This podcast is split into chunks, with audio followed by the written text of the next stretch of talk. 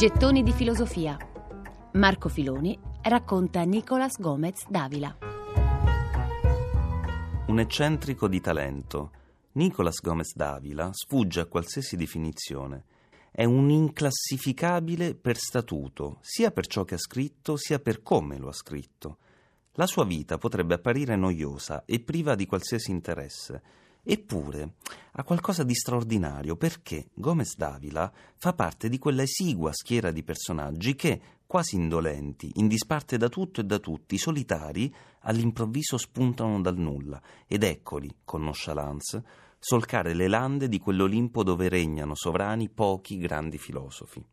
Gomez Davila nasce in Colombia, nei pressi della capitale Bogotà, il 18 maggio del 1913. La sua è una famiglia molto agiata. Il padre è proprietario terriero, banchiere e commerciante. Fa parte di quell'alta borghesia colombiana che permette al giovane Nicolás, primo di tre figli, un'educazione ampia e molto solida. A sei anni con la famiglia si trasferisce a Parigi. Qui gli viene impartita un'istruzione di impronta umanistica dedicata soprattutto agli studi classici. È in questo periodo che inizia ad apprendere diverse lingue europee. Oltre allo spagnolo e il francese, studia anche l'inglese, con frequenti soggiorni estivi in Gran Bretagna, e poi l'italiano, il portoghese, il tedesco. A 23 anni torna in Colombia, portando con sé un bagaglio culturale molto europeo e in particolare francese. Appena rientrato si sposa quasi subito, nel 1937, con Maria Emilia Nieto, da cui avrà tre figli e la condizione economica gli permetterà di non fare nulla. Grazie alle rendite delle attività paterne, Gomez Davila può permettersi di dedicarsi esclusivamente a ciò che gli interessa, studiare e scrivere.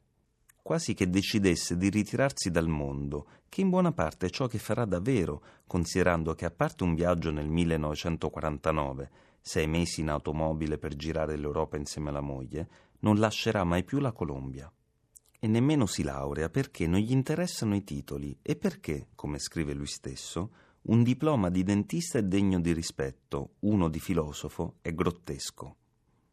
A questo si aggiunga la pessima considerazione che Gomez Davila ha dell'università. Sostiene che non è un luogo di produzione culturale e i professori che l'affollano sono inadeguati e marginali. Sceglie perciò un'esistenza schiva, riparata, è lui stesso ad affermare qualche anno dopo il proposito esistenziale a cui mira, vivere con lucidità una vita semplice, silenziosa, discreta, tra libri intelligenti, amando poche persone. Ecco dunque la vita di Gomez Davila, un borghese che non lascia quasi mai la propria casa di Bogotà e se lo fa, lo fa malvolentieri, dove legge, approfondisce, studia fino a notte fonda e scrive, ma scrive come un poeta, non come un filosofo da questo angolo solitario di mondo produce un'opera irregolare e inimitabile, cinque volumi che recano nel titolo la parola escolios, ovvero scoli, glosse, annotazioni brevi e frammentarie. Testi quasi clandestini, pubblicati a Bogotà nell'arco di un quindicennio, che contengono però pensieri folgoranti, sia per la loro abbagliante profondità, sia per lo stile raffinatissimo. Per decenni Gomez Davila ha scolpito parole e concetti, animato dal demone della concisione.